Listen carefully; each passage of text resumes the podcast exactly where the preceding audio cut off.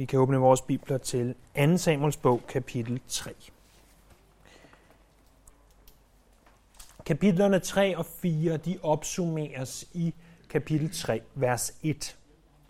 Hvis du sidder med dronningens bibel, så har de valgt at placere kapitel 3, vers 1 sammen med kapitel 2. Her står der, at krigen mellem Sauls hus og Davids hus blev langvarig, men David blev stærkere og stærkere, mens Sauls hus blev sværere og sværere. Det opsummerer ganske godt, hvad der sker i kapitel 3 og 4. At Davids hus bliver stærkere og stærkere, og at Sauls hus bliver sværere og sværere. I det vi så fortsætter, så står der, i Hebron fik David disse sønner, Amnon, den første fødte med Akinoam fra Jeseriel, Kilab, den næstældste med Abigail, der havde været gift med Nabal fra Karmel, Absalon, den tredje søn af Maaka, der var datter af Geshurs konge Talmai, Adonia, den fjerde søn af Hagit, Shephatja, den femte søn af Abital, Yidriam, den sjette, som han fik med Ekla, Davids hustru. Disse sønner fik David i Hebron. Så måske husker vi fra sidste gang, at David han var blevet konge over Hebron, i Hebron over Juda, og at han er konge der, har vi allerede læst, i syv et halvt år. På de syv et halvt år, der får han seks børn med seks forskellige hustruer. De er, blot for at opsummere, øh, med hustruen Akinoams, der får hun Amnon, det var Davids første fødte. Ved senere lejlighed er Amnon den søn, som går ind og voldtager sin halvsøster Tamar. Han får også med Abigail Kiliab, han hedder også i 1. krønikebog kapitel 3 Daniel, og vi må antage, at han døde som ung, og fordi han nævnes på intet tidspunkt som en mulig efterfølger til tronen. Så får han med Maaka Absalom. Og Absalom, han er et helt kapitel for sig, og mm, adskillige kapitler vil blive tildelt ham, og hans trods imod sin far David. Maaka, altså Absaloms mor, hun var datter af en hedens konge fra Geshur. Geshur ligger, eller lå, nord for det område, som Davids konkurrent Isbosjet han havde.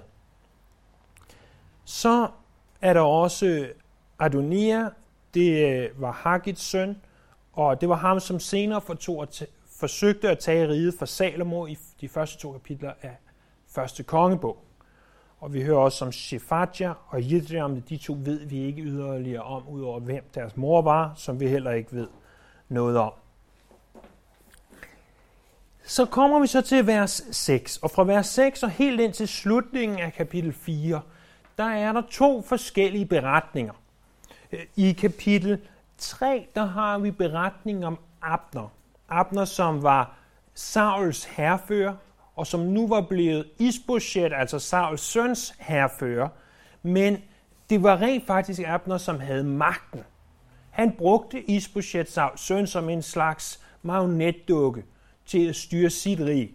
Ham hører vi om i kapitel 3, og vi hører om, hvordan han dør, og hvordan David han fordømmer mordet på Isboshet på Abner. I kapitel 4, der hører vi om, hvordan at Isbosjet bliver slået ihjel i sin seng, mens han tager en lur. Jeg ved ikke, om det er en god eller en dårlig måde at dø på, men han dør i hvert fald under en lur, og det mor fordømmer David ligeledes.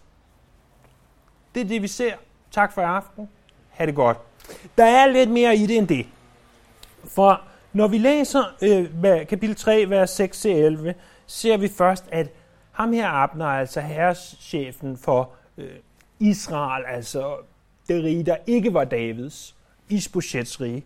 Vi ser først, at han gør op med, øh, de gør op med hinanden. De bliver uvenner. Under krigen mellem Sauls hus og Davids hus fik Abner styrket sin magt i Sauls hus. Saul havde haft en medhustru, som hed Rispa. Hun var datter af ejer. Isboshet sagde til Abner, Hvorfor gik du ind til min fars medhustru? Abner blev meget vred over Isboshets ord og sagde, at jeg er et hundehoved fra Juda. Jeg har hele tiden været trofast mod din fars Sauls hus, mod hans slægtninge og venner, og har ikke prisgivet dig til David, og så kommer du og vil drage mig til ansvar for en kvindes skyld. Gud ramme Abner igen og igen, om jeg ikke vil virkelig gøre, hvad Herren tilsvor David. Jeg skal tage kongedømmet fra Sauls hus og rejse Davids trone over Israel og Juda fra Dan til Beersheba. Og Isbosjet kunne intet svare, for han var bange for Abner. Så scenen er altså, at vi har Isbosjet, som er den regerende konge efter Saul. Han nåede at være konge i cirka to år.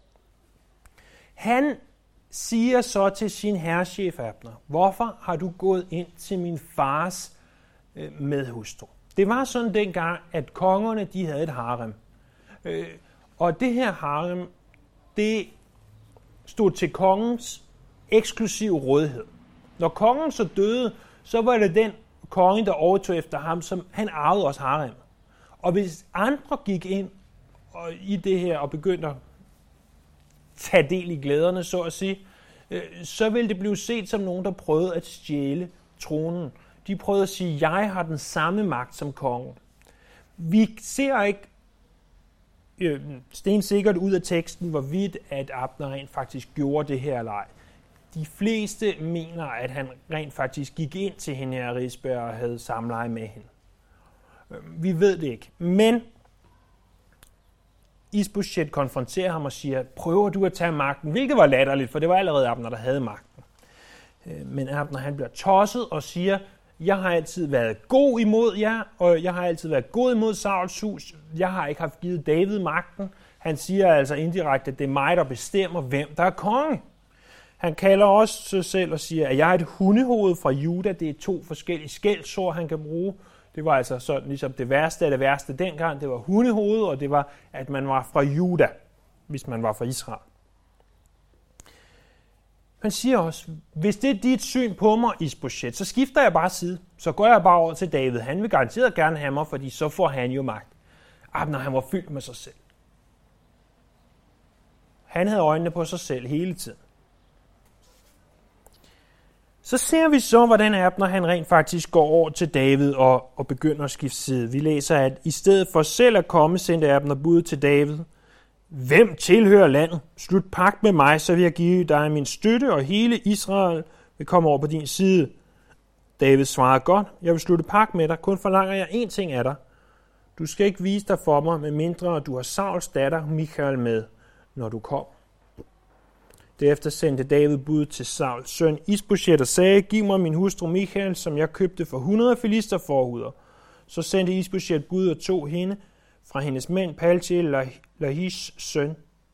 Hendes mand fulgte med og gik grædende efter hende lige til Behurim.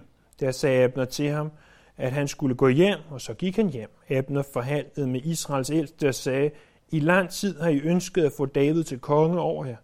Nu må I gøre alvor af det. For Herren har sagt om David, ved min tjener David vil jeg frelse mit folk, Israel, fra filisterne og fra alle dets fjender. Abner henvendte sig også til Benjamitterne, og til sidst drog han til Hebron for at forelægge David alt, hvad Israel og hele Benjamins hus havde besluttet. Da Abner med 20 mand var kommet til David i Hebron, holdt David et gilde for Abner og for de mænd, der fulgte ham. Abner sagde til David, nu vil jeg tage afsted og samle hele Israel, og min herre kongen, så vil jeg slutte pagt med dig, og du kan herske over alt, hvad dit hjerte begærer. David lod Abner rejse, og han drog bort i fred. Så Abner retter henvendelse til David, ikke selv, men igennem en anden. Og øh, han siger, vil du ikke have noget af den magt, som jeg kan give dig? Og David siger, jo, det vil jeg godt på en betingelse, at jeg får en hustru mere. Eller snarere får min første hustru tilbage. Det var jo sådan dengang efter, at David havde slået Goliat, øh, så var løftet jo, at den, der slog Goliat, ville få kongens datter. Men øh, Saul var jo ikke just en mand af sit ord, og han gav ikke David sin datter, altså den første fødte. Han gav ham i stedet for hans yngste datter, Michael.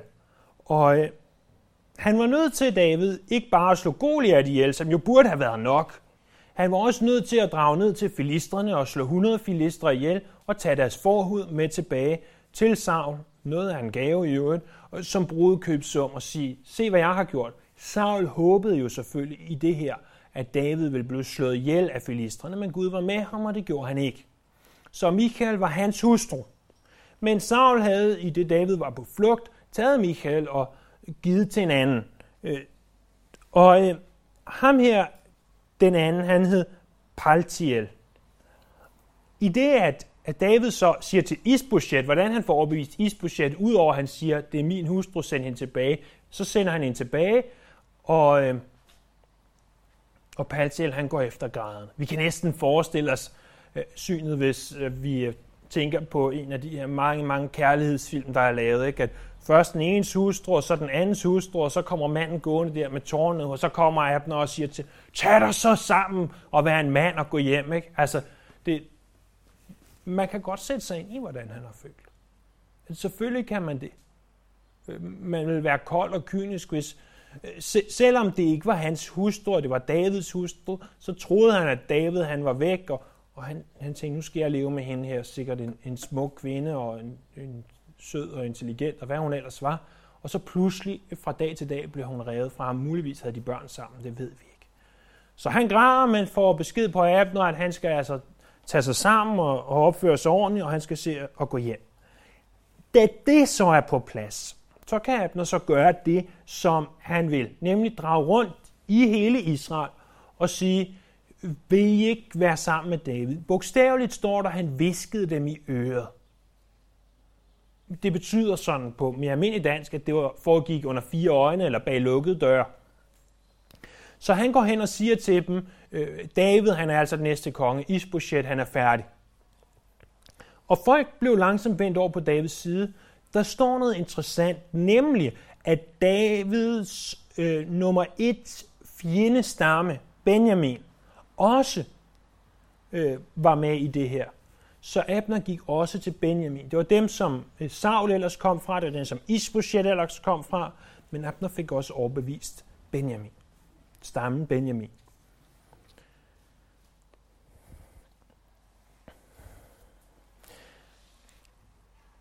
Skriften lægger meget vægt på, at Abner kom der med 20 mænd, og David holdt en fest for dem, og at de drog derfra, og prøv at se der det sidste ord i vers 21, de drog fra i fred. Det er yderst vigtigt, det her, for teksten. Vers 22.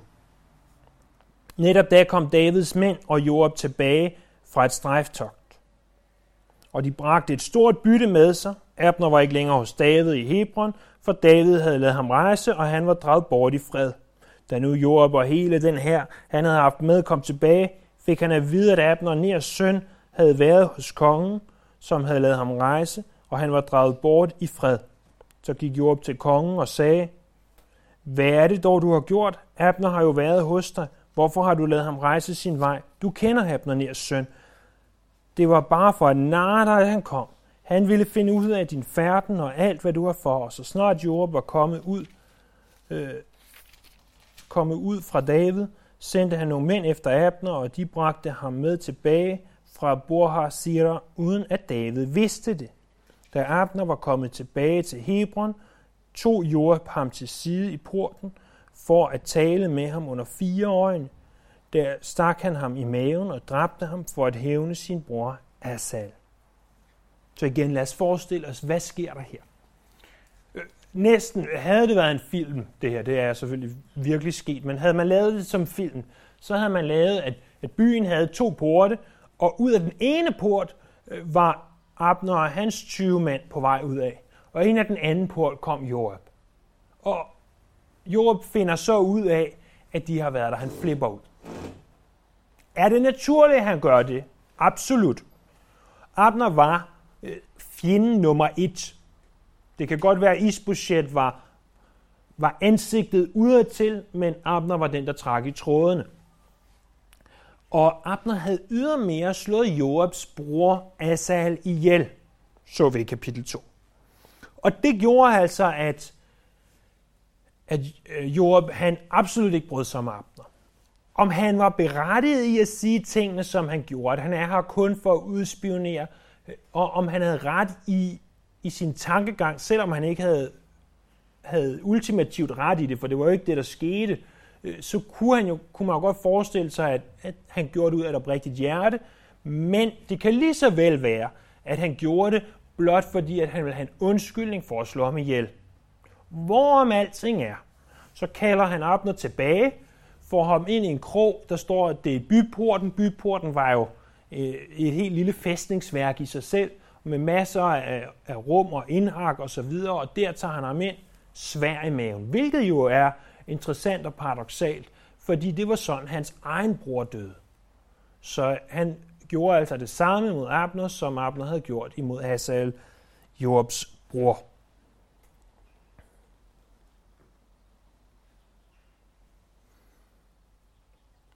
Vers 28. Da David sidenhen fik at høre, dette sagde han, jeg og mit kongedømme er til evig tid uden skyld over for Herren i Ners søns Abners blod. Måtte det komme over Jorobs hoved og over hele hans fars hus, og måtte Jobs hus aldrig slippe for folk, der har udflød og spedalskhed og går med krykker og falder for sværet og lider sult. Jorab og hans bror Abishai slog Abner ihjel, fordi han havde dræbt deres bror Asal i slaget ved Gibeon. Så sagde David til Joab og til alle sine folk, I skal flænge jeres klæder, I skal klæde jer i sæk, og I skal holde ligeklæde og Abner. Selv gik kong David bag ved borgen, så begravede de Abner i Hebron. Kongen bræst i gråd ved Abners grav, og alle græd med, og kongen sang dødsklage over Abner. At Abner skulle dø som tåben dør. Dine hænder var ikke bundet, dine fødder var ikke lagt i lænker. Du faldt, som man falder for voldsmænd. Der græd de alle endnu mere over ham. Senere kom de alle hen for at få David til at spise, mens det endnu var dag. Men David svor, Gud ramme mig igen og igen, hvis jeg spiser noget brød eller noget som helst andet, før solen går ned. Det mærkede de sig alle, og de synes godt om det. Alt hvad kongen gjorde, synes de alle godt om. Og den dag forstod de alle, også hele Israel, at kongen intet havde at gøre med drabet på Abner, Ners søn. Og kongen sagde til sine mænd, I forstår vel, at det er en høvding og stormand i Israel, der er faldet i dag. Men jeg er endnu for svag, skønt jeg er salvet til konge, og disse mænd, Seruas sønner, er mig for stærke. Herren skal gengælde ugerningsmanden det onde, han har gjort. Når vi ser på 1. Samuels bog og de her øh, første kapitler i 2. Samuels bog, så ser vi noget interessant. Fordi det var Saul, som var blevet gjort til konge. Og, og hvis vi ser på vores eget kongehus her i Danmark, så ved vi, at et kongehus, det er ikke noget, du bare lige vælger. Det er noget, du arver retten til. Og det vil sige, at når du først er konge, så vil det typisk være din søn, der bliver den næste konge.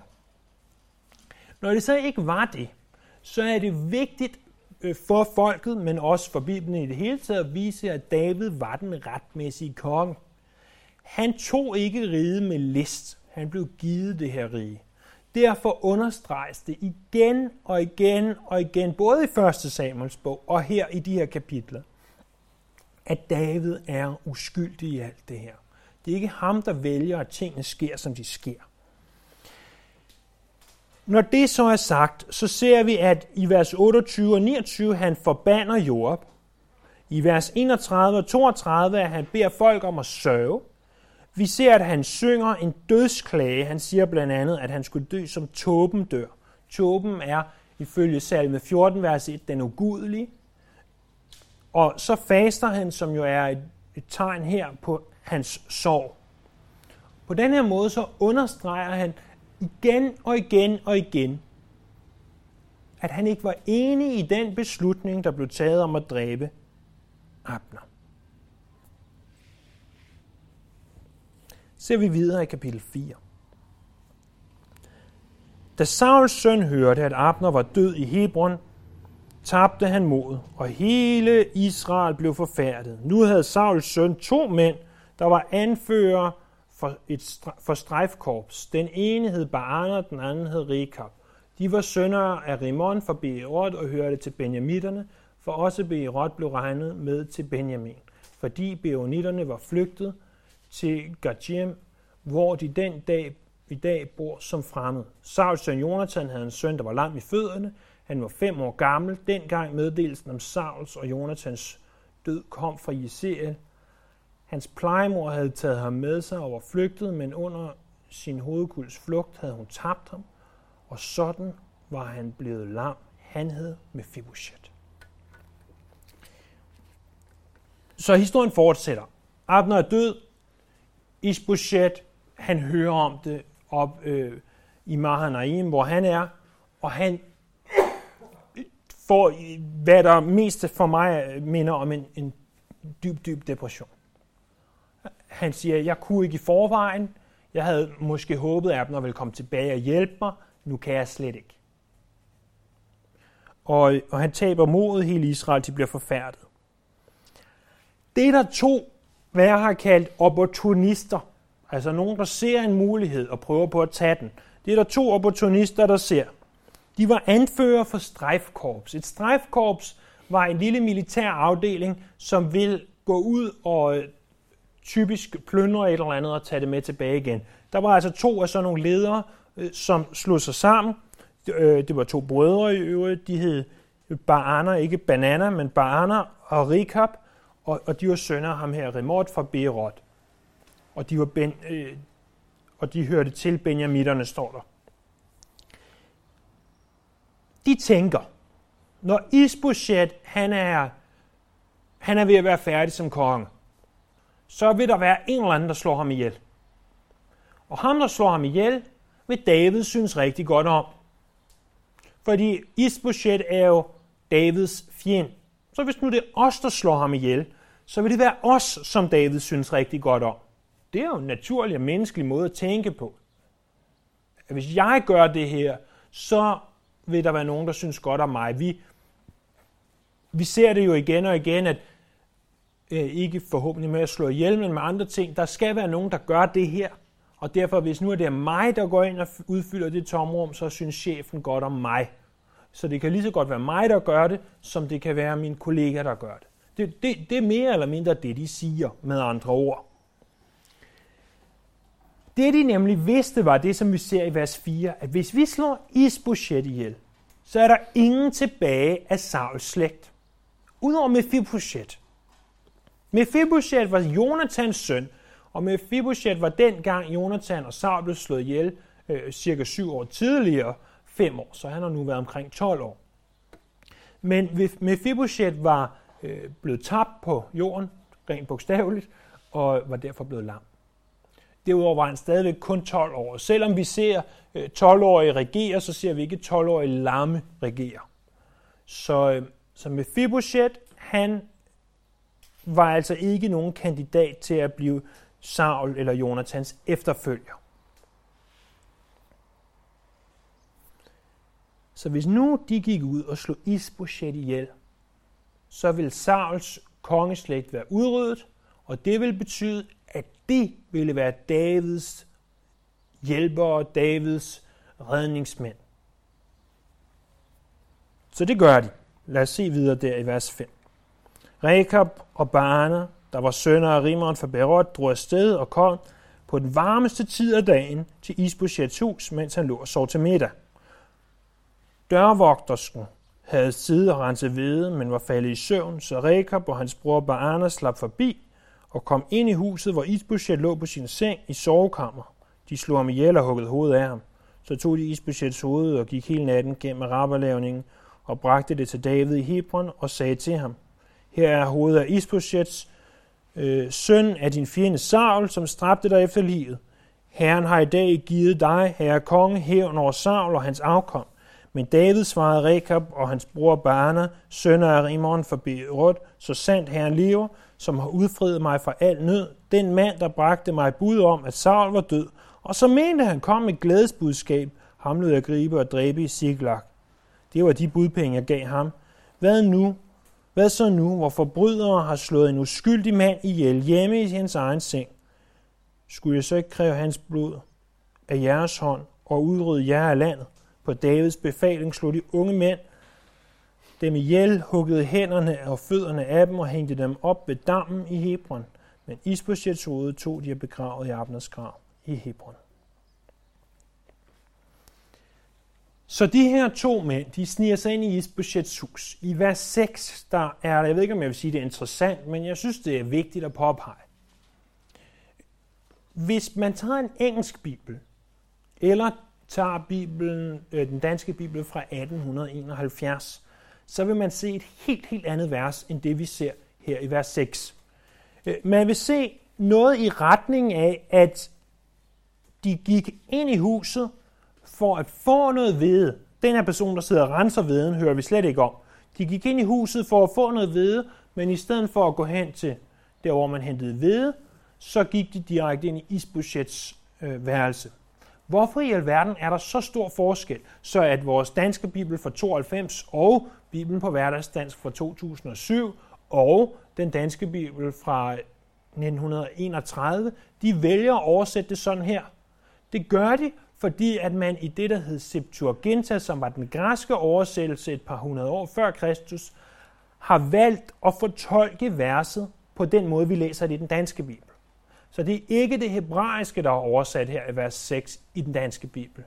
Det er altså det græske øh, fra 200-300 før Kristus. Grunden til, at man gjorde det, var, fordi nogen ikke synes, at det gav mening, at man i vers 6 hører, at de slår ham ihjel, og så i vers 7 igen hører, at de slår ham ihjel. Men det er en ganske almindelig måde at skrive på. At først får man en opsummering, og så får man en forklaring af, hvad der skete. I hebraisk litteratur er det en ganske almindelig måde. Nu er I klar over det, så hvis I sidder med en engelsk bibel, eller får sådan en i hånden og læser verset og tænker, hvad sker der her, så er det altså det, der sker. Uanset, så kommer de ind i huset, slår Isbosjet ihjel, øh, dolker ham i, i maven, så vidt vi kan se, og bagefter hugger hovedet af ham, tager hovedet og løber deres vej, løber til David. Og David siger, sidste gang nogen kom til mig øh, og sagde, nu har vi slået en ihjel, øh, det var i kapitel 1, hvor ham med Malakitten kom og sagde, jeg har slået Saul ihjel. Der slog jeg ham ihjel. Det var de budpenge, jeg gav ham. Og med dem her, der hugger han hænderne af dem, hugger fødderne af dem. Hænderne var dem, de brugte til at slå ihjel med. Fødderne var dem, de brugte til at løbe til savl med. Og siden blev de hængt op. Og det var jo en forbandelse at blive hængt på et træ, ved vi. Men, ah, men Isboshets hoved tog de og begravede i Abners grav i Hebron.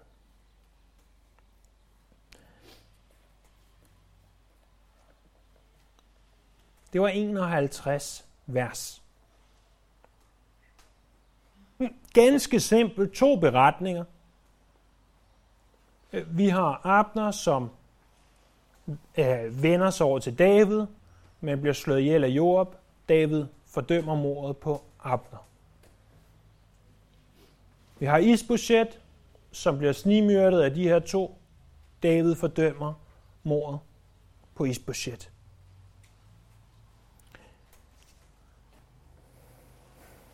Vi kan selvfølgelig stusse over, at David fordømmer det her mor. Og så alligevel selv slår de her mennesker ihjel bagefter. Men David handler ikke som en morder, der kommer ind og tager og slår en mand ihjel i sin seng, mens han sover. Han handler ikke som en morder, der får en mand under fire øjne under påskud, jeg vil sige noget til ham og stikker et svær i maven. Han handler under det påbud, Gud gav om dødsstraf for de, der slår ihjel, i 1. Mosebog kapitel 9, vers 6. Og vi må beundre, at David tog skarp afstand fra både Amalekitten i kapitel 1, for Joab i kapitel 3, og for de her to Baaner og Rekab i kapitel 4. Det beundrer jeg ved David. Han tog afstand fra at begå mor på den her måde.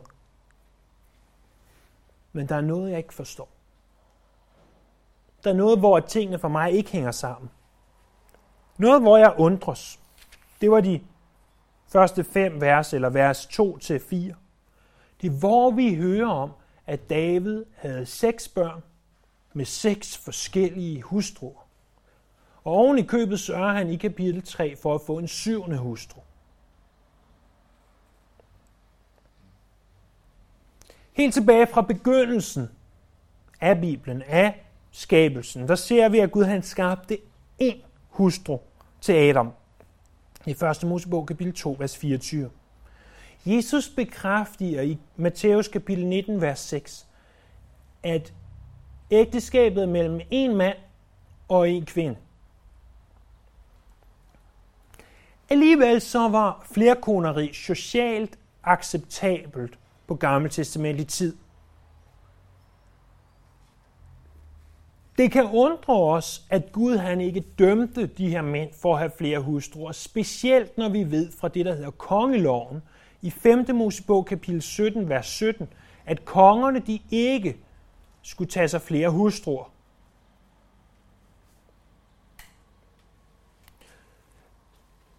Men selvom noget er socialt acceptabelt,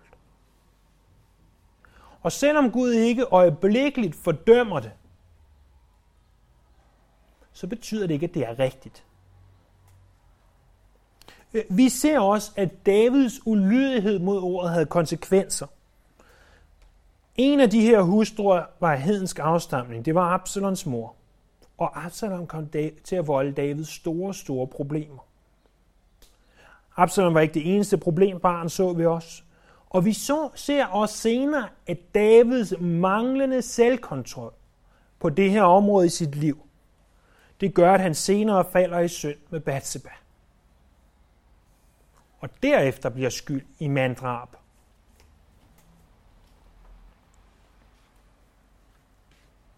Mit spørgsmål til dig i aften er, kan du tælle til 10?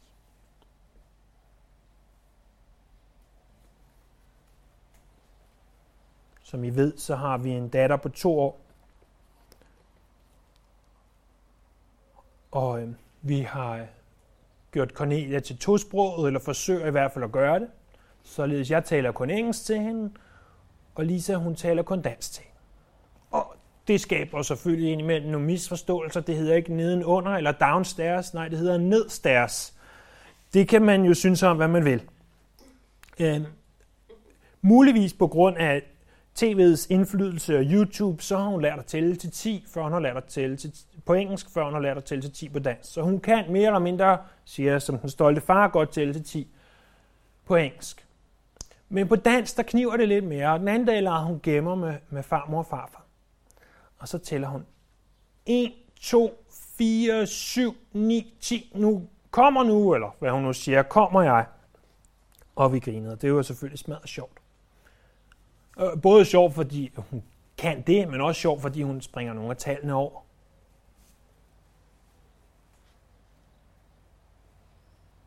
Men jeg håber ikke, at du ser de 10 bud, som Cornelia hun tæller. Det gjorde David. David talte. En. Jeg må ikke have nogen andre guder. To. Jeg må ikke lave gudebillede. 3. Jeg må ikke misbruge Herren min Guds navn. 4. Jeg skal ære sabbat. 5. Jeg skal ære mine forældre. 6. Jeg, og specielt ikke Joab og de her to, øh, bananen og hans bror, de må slet ikke slå ihjel. 8. Han sprang, han sprang meget behageligt syveren over med ægteskabsbrud han kunne ikke tælle til 10. Jeg er så udmærket klar over, at vi bliver ikke frelst ved at overholde de 10 bud. Det håber jeg, du ved. Men jeg håber også, at du ved, at når Gud gav de 10 bud, så gav han det som en måde, hvorpå at, at vi kan leve, men samtidig en måde, hvorpå vi kan se, at vi ikke kan leve op til ham men at han ved sin ånd i os hjælper os til at leve efter, hvad han ønsker. Og han ønsker, at vi skal leve efter de 10 bud. Det er ikke bare øh, 10 bud, der står der for sjov. I Jakob kapitel 2, vers 8-13, der taler Jakob om, at hvis vi bryder på et bud, så er vi skyldige at bryde dem alle. Måske har I hørt illustrationen før, at hvis du har en, en forfold, og forfolden har øh, 10 sektioner, mm, så er det underordnet, at de ni af dem, de er helt intakte og med øh, alt det hegn, der skal være osv., hvis den tiende, den står på hvid gab. Det var det, der var sket i Davids liv. Det ene fag, den ene sektion af hans liv, nemlig ægteskabsbruden, stod vid åben. Vidt åben.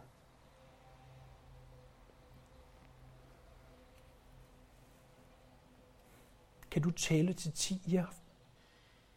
Er der et område af dit liv, hvor du siger, ah, det springer jeg lidt og behageligt henover? Den del af mit liv, med, med de applikationer og, og de implikationer, som de 10 bud nu måtte have, det springer jeg let og elegant henover.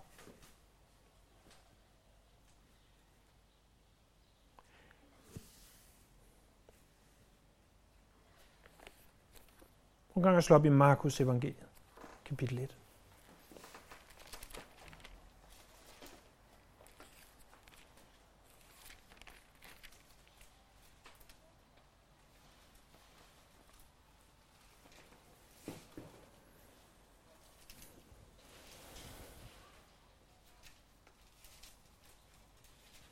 Så tit taler vi om, at vi bliver frelst ved tro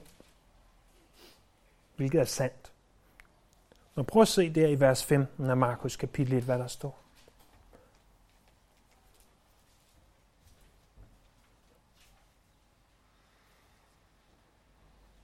Jesus han siger i vers 15, tiden er inde, Guds rige er kommet nær. Omvend jer.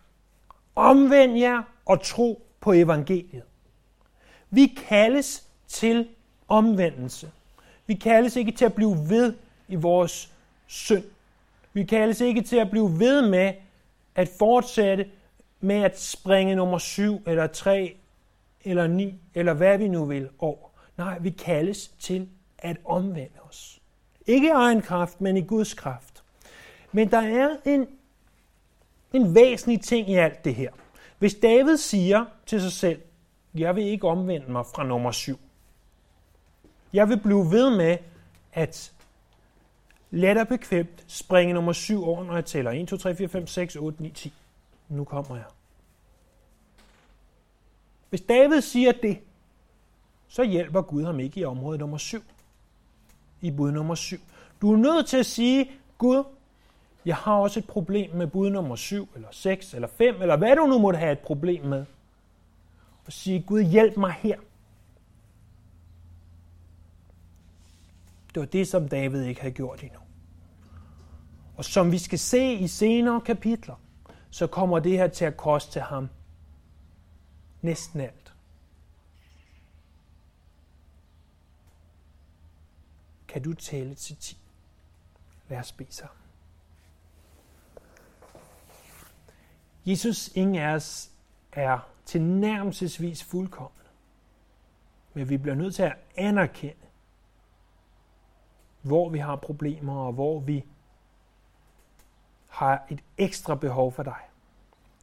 Og jeg beder her, at du må hjælpe os hver især til at rense os selv, rense vores hjerter og se, om vi er i stand til at kunne tælle til 10. Vi ærer dig, vi takker dig, og vi tilbeder dig. Amen. Amen.